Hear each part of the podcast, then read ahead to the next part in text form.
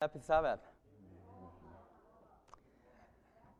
It's a great blessing uh, to stand before you, and it's a privilege to share uh, the story of Jesus and what He has done in my life personally. And once again, it's not my story, it's the story of Jesus Christ. His love, His power, and His grace to carry us through whatever experience that we are going through. And as I continue to share my testimony from prison, I pray that Jesus will be uplifted, that you'll be drawn closer to Him, that we will renew our commitment to God. And this is my prayer. Um, last week, I shared the background and the reason why I had to go to prison um, and the situation in South Korea. Uh, for those uh, who who was not here last week, I'll just briefly explain. Uh, in South Korea, uh, we have this military requirement for two years for every single male that's born in that country. It's not a voluntary service, it's a mandatory service. And after much prayer, I decided to request for alternative service and to refuse to go through this training where I'll be basically trained to kill other people's life if necessary. But the government rejected my request and they sent me to prison with one and a half year of sentence. And um, the first couple weeks of prison life uh, perhaps was the hardest time of my entire life. I have never been treated in that way before, and also I have never been surrounded with uh, people that are so cruel, so rude, and very unkind to Christians. So it was very different experience, and yet God had purpose in placing me, especially into that cell, where there were so many anti-Christians surrounding me. So I'm going to continue my testimony from there. But before I do so, I just want to remind you few principles that I brought out. The first principle, is there anybody that remember? What was the first principle? How can we stand up faithful to God no matter what circumstances we are in? How can we be true to principles that God has taught us as Christians? What is the first principle? That's exactly right. We have to commit ahead of the time for doing the right thing. We cannot wait until we hit the crisis we have to commit every day on our knees, not by our own strength, but by the strength of Jesus Christ, that we will be faithful to God, no matter what circumstances may be. So every morning as we wake up, we have to kneel down and we have to gain that victory by committing ourselves ahead of the time. So that's the first step. What was the second principle? That's very good, yes. We have to realize that suffering is prize for committing to Jesus Christ. So we shouldn't be afraid of sufferings or trials or tragedies that happens when we commit to Jesus Christ because that's the prize when we commit to Jesus Christ. And I went through a few reasons why God allows those sufferings in our lives. There are uh, many reasons. He wants to refine our characters. He wants to test our faith. Uh, he wants to use that as a tool to shape us and mold us uh, to become like Him. And also using that circumstances as a, one of the greatest tool in witnessing to others and bringing other people into the kingdom of God. Um, I'm going to continue uh, my testimonies. You know, first couple days in that cell was very discouraging. And it led me really closer to God and to depend upon Him completely. And I've been praying to God, Lord, please help me. Uh, please use me in this cell. I don't know why these people are so against God and Christians. I don't know why. Uh, I don't know what they've gone through. I don't understand uh, all the things that, that happened to them. But Lord, please use me as a humble instrument to speak to these people and show your love towards them. And as I was praying, I remember you know, the toilet is very primitive. Uh, it's about the size of this much, so you barely walk in, right? And you close the door, and you barely have any room. And you sit down underneath, there is a hole, very smelly and um, very unclean. And you take your, your business there. And of course, you take shower there too. Uh, there's a little faucet there. You turn on the water and then you take shower there. Um, but there was a bar in that toilet. If you look up on the ceiling, there was a bar, iron bar. And through that uh, little iron window, uh, through the bars, I could see uh, the stars and the moon. During the day, I could see the sun. And I remember praying every day and night. Uh, when I come to the point, it's really hard for me to take all these trials and the way people treat me. I'll go to the toilet and shut the door. And I look at the skies and I look at all the stars or the moon. And I pray to God, Lord, you know, Almighty God of the universe, there's, not, there's nothing that I can give to you because I, I don't have much money. I don't have reputation, fame. I don't have you know, good cars or nice houses. There's nothing that I can give to you. So I, I will give you all that I have. All that I have is my heart and my life. So take this and use, use it as you will. And please, I want to live this one life that you have given to me for your glory and for your kingdom. So please use me. Give me wisdom how to deal with these people and use me in this room. And you know, after a few weeks, things start to change in that room. God started to work in that room mightily. It was amazing. Uh, for the time's sake, I'm not to share every details, but people start to change in their attitudes. They stopped mocking me. They stopped cursing God or mocking God they became serious. And they start to ask me different questions. How do you know God really exists? Uh, if God really exists, then why he, would He allow me to come this far? I just killed one person and came into this room. Why does He allow me to go through this?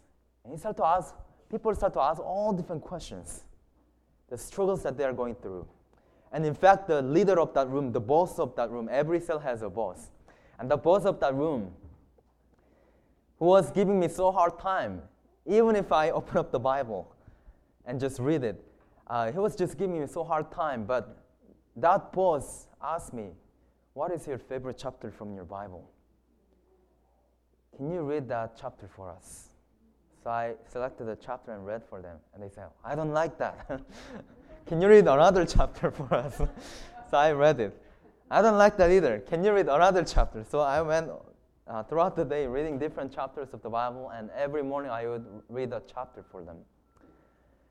And one day, this boss came up to me and just handed me a letter that he wrote. And he told me, read it. So I opened up the letter and I started to read it. And as I was reading through, tears started to flow in my eyes. And I began to understand why, out of all the cells, out of all the prisons in Korea, why God has put me right there. This is what he said. Uh, this uh, boss of that cell, he said, you know what? Uh, 20 years ago, I was in army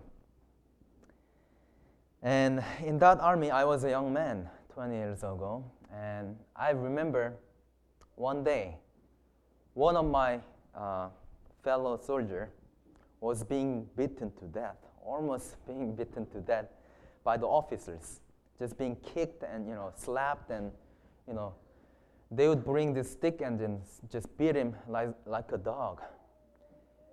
And I was asking people why why the officers are beating this young man so hard. And then uh, I was told that this young man was a Seventh day Adventist. And he was refusing to work or be trained on Saturday. And he was being almost half to death. And then he remembered, he said, That very young man came up to me and then witnessed to me, uh, appealed to me accept God, and I refused. And ever since, for 20 years, I've been wondering, trying to find the purpose of life. And I finally ended up in this prison. And you know what? The very first day you walked in through that uh, iron door of this cell, as soon as you walked in, somehow, some way, it reminded me of that young man that I met 20 years ago in the army. And I thought to myself, I wouldn't, I wouldn't be surprised if this is a Christian guy. I wouldn't be surprised even if this is a Seventh day Adventist young man. And as he got to know me, I remember one day he asked me, Are you a Seventh day Adventist? I told him, Yeah. And I remember him being very shocked. And then he was explaining that letter. What are the chances that after 20 years, when I'm in this prison, that another Seventh day young man will walk into my very cell and witness to me? And he says, Maybe God is giving me another chance. What, what do you think? And there was different amazing things happening in that cell. But I must say that God had a reason for placing me in that place. And to cut the story short, after a couple of weeks, I was moved to another place because now I had to uh, work as a prisoner. In prison, they place you, after a couple of weeks, they place you into different workstations because they don't want you to just be idle in the room all the time. So after a few weeks, uh, when we are warmed up, they'll place us into different uh, workstations. The first workstation that I was placed was uh, caretaker.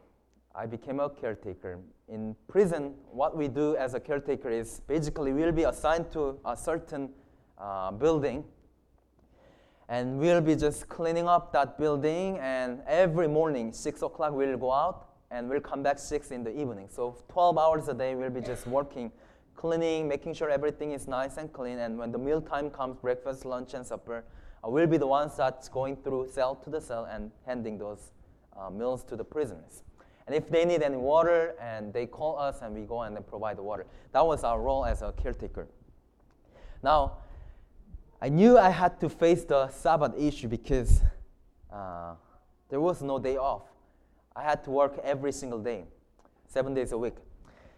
But I had no problem with handing the meals and providing the need uh, for the prisoners. I had no problem with that. But when it comes to regular cleaning on Sabbath day, I knew I had to now uh, face the Sabbath issue. So the very first day I was assigned as a caretaker, I went up to see my boss uh, he was another prisoner. He was the head of the caretakers in that building. So I told him, um, I'm a Seventh day Adventist and uh, I cannot work on Saturdays, so I want you to know that, you know, if it's possible, I want to be exempted from uh, doing the regular cleaning day, uh, cleaning things like that. And then he looked at me. He's like, "What's your name?" I said, "I'm Sung Hoon." And he said, Sung Hoon, I think you are very seriously mistaken. They said, Do you even realize where you are at right now? Do you realize who you are? You are in prison. That means you are a prisoner, which means you are a slave, which means you are to do whatever you are told to do, and you have no option, you have no choice. But just do whatever you are told to do. And I don't want to hear this foolishness any longer, so don't ever bring this back to me again, and go back and do your work. Um, the principle number three that I want to share with you. How can we be true to God no matter what circumstances we are in? Principle number three we have to recognize that we are free moral agents possessing the freedom of choice. No matter where you are, no matter who you are with, we do have the freedom of choice. Um, you know, I people, I hear people saying, you know, I had no choice, but I was forced against my will. And some people say I was simply following others. You know, I had no choice. Or some people even say the devil made me to do this. Or I hear people saying, it's in my genes.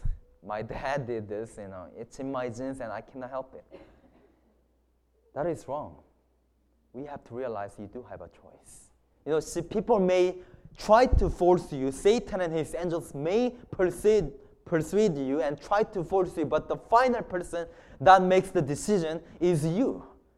It's not other people, it's not Satan, it's you. God has given each one of us a freedom of choice, a willpower, and even God Himself cannot go against our will. There is strongest thing in this world that is the willpower. And I want you to understand that we do have a choice, no matter where you are, no matter who you may be. Even you are, if you are a prisoner or a slave, you do have a freedom of choice. The reason why a lot of people say, I didn't have a choice but do this, you know, and I had to do this, I was forced against my will. The reason why people make that excuse is because they are not willing to pay the price. But you have to remember that you do have a choice. I hear people saying, no, I had to sleep in my fiance because he said he's gonna break up on me if I don't do it. So I had no choice. No, you do have a choice. And with that choice, you have a price to pay, and that's your fiance. But you can make the right decision. And some people say, you know, you know, I have to work on Saturday or Friday nights because if I don't, you know, I'll be fired and who's gonna take care of my children? Well, you do have a choice. With that choice, you have price to pay. If you turn your Bible to James chapter 1, verse 14 and 15. James chapter 1, verse 14 and 15.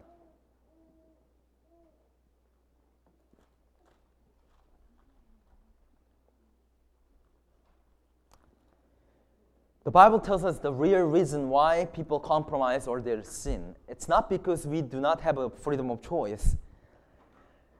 But this is what the Bible says in James chapter 1, verse 14 and 15. If you are there, let's read that together. One, two, three.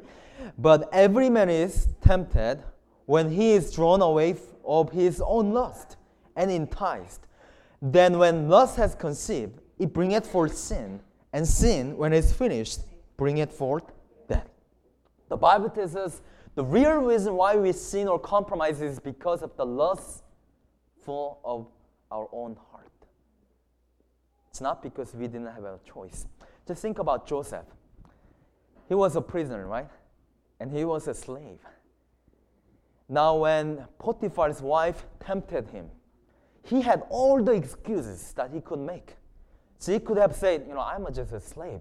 I'm just to do whatever the master tells me to do. So here is the master's wife telling me to lie with her. So what can I do? If I don't do, I'm going to lose my life, right? I may die. Then how can God fulfill the dream that He had given to me? So now I have no choice but go with this woman. No, he had a choice, even when he was a slave. And he's, what did he say?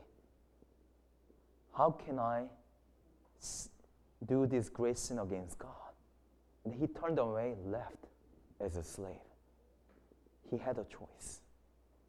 See, a lot of the young people today, if we are in that situation, we'll make all kinds of excuses, right? I'm sure that Potiphar's wife, one of the most favorite, uh, the bodyguards of Pharaoh himself, I'm sure his wife was beautiful and young. One of the most beautiful young ladies in Egypt, right? And here comes that young, beautiful lady, tempting. I'm sure a lot of the young people today would just say, you know what? I had no choice. you know, you know, what can I do? After all, I'm just a slave here, right? God will understand. And then go with her, right? The Bible tells us the reason is because of the lustful of our heart. That's why we sin and compromise. But we have to understand that we do have a freedom of choice. So when this head caretaker told me that I had no choice because I'm in prison, because I'm in a special environment. Now I have to go with whatever they told me to do. I had to tell him in a gentle, nice way, but firm way. I just looked at his eyes. And I told him, I want you to know that I do understand I am in prison, and I do understand I am a prisoner. But that does not mean that uh, now I can go against God. Just because I'm in a prison, that doesn't mean that I can now compromise. I want you to know that I do have freedom of choice, and I will not work on the Saturdays no matter what happens.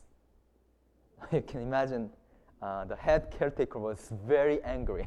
when he heard that, he was just furious. He said, What did you just say? And he said, Are you in your mind?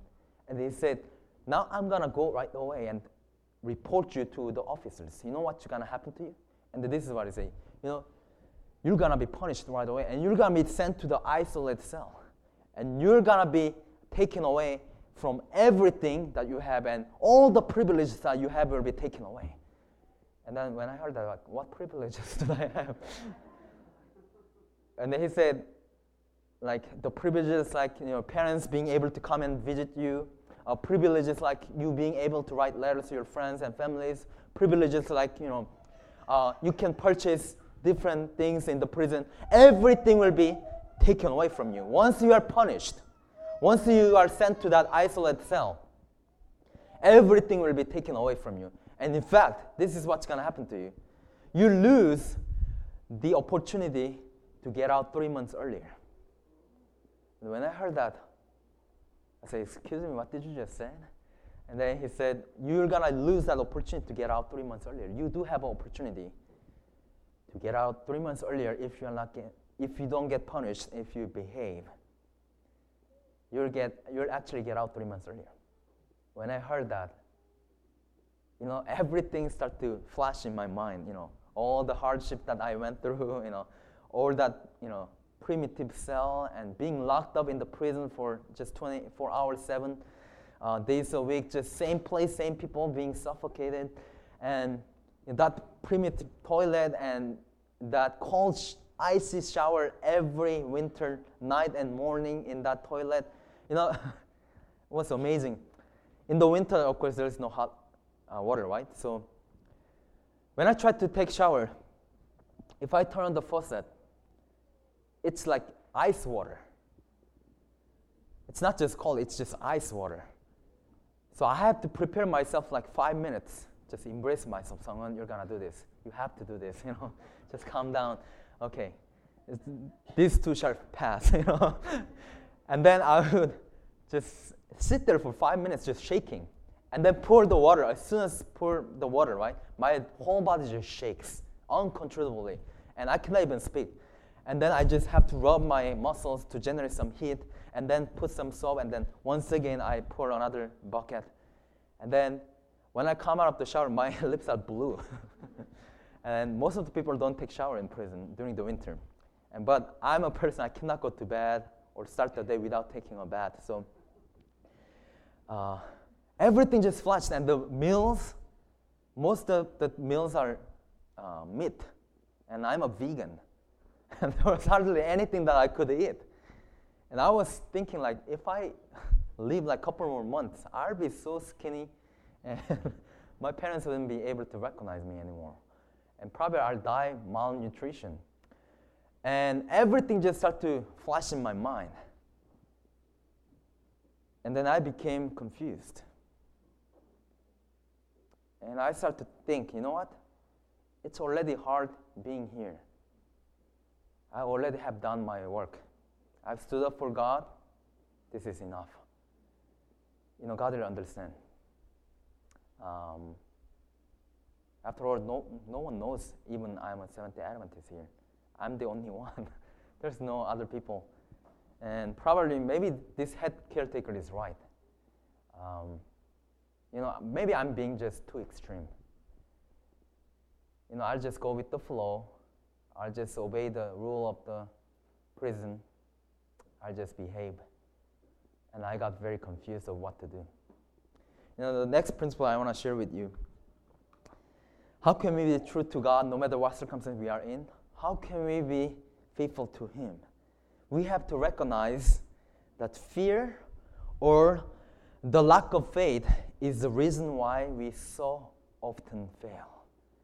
Fear or the lack of faith is the reason why we so often fail. You know, Patriarchs and Prophets 657, this is what uh, the inspiration tells us. Every failure on the part of the children of God is due to their lack of faith. Every time when we compromise or fail or sin against God, it's because we lack faith. You know, uh, Sanctified Life, page 39, this is what it says True Christian principle will not stop to weigh consequences. Did you hear that? True Christian principle will not stop to weigh the consequences. It does not ask what will people think of me if I do this, or how will it affect my worldly prospects if I do that. With the most intense longing, the children of God desire to know what He would have them do, that their works may be glorifying. A true Christian never stops and think upon the consequences in following the will of God. No, no, no. We don't have to be afraid of the consequences or what, what man can do to us. Remember Abraham, the father of faith, right? What is the reason why he failed and lied? Because he was afraid of what man can do to him, right? He was afraid of the consequences. And when he thought about the consequences, he got confused. And then, you know what? I'm going to just lie about my wife. After all, he's my sister, anyways. So I'm going to just say she's my sister. The reason why he failed is because he was afraid of the consequences. And the reason why we so often fail in our Christian walk and compromise, and we are so weak, whenever the winds blows, we just fall down everywhere, every direction. The reason is because we are so afraid of the consequences. But turn your Bible to Proverbs chapter 28, verse 1. Proverbs chapter 28, verse 1.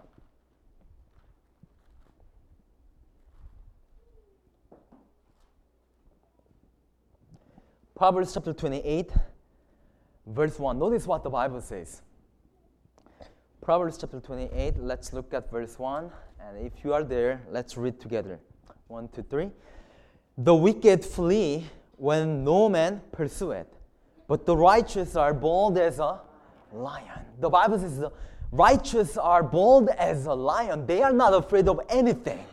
They're not afraid of men or they're not afraid of consequences. And that's how we should be as Christians.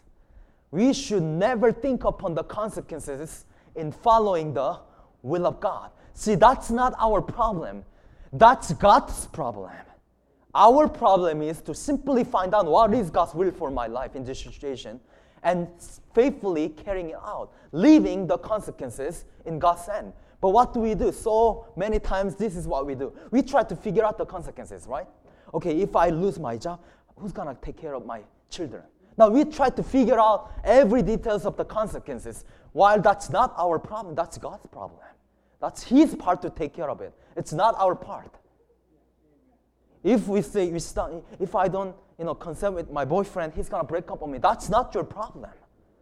You have to leave that consequence in God's hand. If that's the person God has ordained for you, if you follow God, somehow, some way, He's gonna bring it together. Why are we trying to figure out all the consequences? While that's not our problem. And allow those consequences to becloud our mind to the point where we start to compromise. But as Christians, we should be bold as a lion. And you know what? When I was thinking upon those consequences, as I told you, I got so confused of what to do. And I had to stop and refuse to think upon those things. I prayed, Lord, I'm confused right now. I don't know what to do. I don't know what's right anymore. But I'm not going to stop. I'm going to stop right now.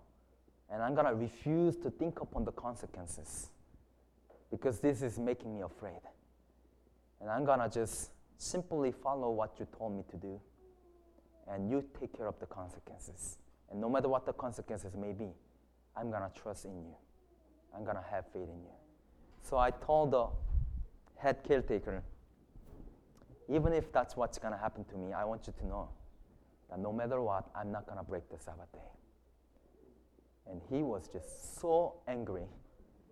And he was like, okay, just get ready to pack all your stuff and be sent to isolate cell and just be locked up there uh, by yourself and uh, be punished. I'm not going to go up to the officers and report you. So he went up to the officers and came back. He said, Are you ready? I said, I'm ready. Okay. So you're all packed? I said, I'm all packed. And then he said, But you don't have to go. And I looked at him, What do you mean? You said I'm, I'm going to be punished. He said, You're not going to be punished. I said, Why? He said, Because I'm a head caretaker. And then he said, A head caretaker only gets one day off uh, every week, and that's Saturday. And I'm going to give my day off to you. That you can keep your Sabbath day, I'm going to work instead of you. And when I heard that, I knew it was a miracle. I could not believe my ears. I said, How did you do this, Lord? You know, what changed his heart? He doesn't know me. He doesn't have to do this. He's not gonna give and receive any reward for doing this. He doesn't he has no reason for doing this. And yet somehow God changed his hardened heart. And on that time when he was going to report me to the officers, somehow God worked in his heart to the point he had to turn back come back. He said, You know what? I'm going to give off my day off to you so that you can keep the Sabbath day. Do you see that? Whenever we are willing to stand up for God as bold as a lion, leaving the consequences in God's hand, when we honor God, He steps in and says, You honor me, now you watch what I can do for you. And miracle after miracles throughout all the time in prison, I witnessed. Every time I stand up for God, God was able to take care of the consequences. It was amazing. Anyways, after a couple um, days, I, I was so grateful to God and to this man who gave up his only day of rest as a head caretaker. Um, I did my best in every single thing that was in my hand. So if I have to clean the floor, I would just lay down on the floor and then just you know mop the floor with all my strength. And if uh, there's uh, no work, I would find things to do, and you know just clean everything that I do. I just do my best. And you can imagine very quickly uh, this building became one of the cleanest buildings in the entire prison. And the officers were very happy about this head caretaker who is taking care of this building so nicely. And in return, of course, the head was very happy about me. so he called me one day. He said, You know what? I've never seen a prisoner working so hard like you. I'm so happy. And I really like you. And then he said, You know what? Uh, this is what's going to happen to us after a couple weeks. After every month, they switch all the prisoners around so no two prisoners can work together for so long. So by the policy of this prison, we'll be separated again at the end of this month. But I like you so much, so uh, if you are okay, I want to take you to the, I want to go to the office and ask a special permission so I can take you to the new work uh, station that I'm placed in so you can work with me. And that way you can keep your Sabbath day. And most likely, not other people give the favor that I give to you. So if it's okay with you, I want to do that. I said, wow, that's wonderful, yeah. So somehow, once again, God worked out the miracle and he got the special permission. So he came back, and then that's exactly what happened. When everybody was switched around, I was able to go with him, and he gave me his Sabbath off. Now, but after a few weeks, one day, out of blue, the officers came to uh, me and they said, you, you are being transferred to other workstation. I said, other workstation? I said, yeah, you'll become a barber now. so uh, I told the officer, I don't know how to cut hair. I've never cut anyone's hair in my life. And they said, it doesn't matter, you will learn. Come, pack your stuff. You are a barber now. So I, I followed the officers and I went to this prison barber shop. There were five of us, and there were 1,500 prisoners in that prison, and there was only five barbers. So uh, I would keep, my, keep thinking myself, what, what is happening? what is God doing? And what are you doing, Lord? You know, I everything was taken care of in that caretaker, and I was, you know, comfortable and being set there. And now I'm in a new environment as a barber. So the first morning I went there, and all the rest of the barbers they were like, okay, uh, here's your scissors, here's your clippers. We are going out. We have a busy day today. We gotta cut a lot of hairs. And I told them, I don't know how to cut hair. You gotta train me. And they said, well, uh, you will learn as go, time goes by. so I'm just following that. I, I told you I never cut anyone's hair. I don't know what I'm doing. It's okay. You'll learn. so I remember the first customer that came to me. He was a big, huge gangster with the tattoo all over his body. A scary looking gangster, just walking like this, right? And they sat before me, hey, dude. And it's like, um, and he's like, uh, in the front, I want this style. On the top, I want that style. On the side, I want that style. At the back, I want that style. You got it? And then I told him, um, excuse me, sir, I, this is my first day of uh, my haircut. And they say, it's okay, you'll do, you'll do fine, you know, just do your best. I said, I, I never cut any others here before. He said, well, just try, you'll, you'll do fine. So I gave my best. It took a while. And when I was done, he looked at the mirrors. He put his eyeglass and then he looked at the mirrors. And then he started to just laugh, right? So I looked at the mirrors and I started to laugh too. so we're just laughing at him. And then he's laughing at himself. And then he looked at me and said, just shave it. so, so I shaved his head, right? As I was shaving he said, I'm thinking, you know, I don't know what I'm doing. What, what, why am I here? You know? And then I was looking at this guy, Lord, you know, look at this. what am I doing here? and then you can imagine um, most of the customers that came after him shaved their heads. and I was shaving one next to other, and just keep telling myself, you know, what am I doing here? You know, I don't know what, what am I doing. You know, I don't know how to cut the hair. There's gotta be a purpose in placing me here. There got to be a reason why I am here now. And there was. Uh, there are several blessings. First of all, God knew how hard it was for me to take the cold shower. So, you know, barbers, right? After hard day of work, work, you know, cutting everybody's hair, we are just covered with hair. So they don't allow us to go back to our cell unless we take a shower. And there is a public shower that everybody can only go there once a week. And that public shower has a warm water.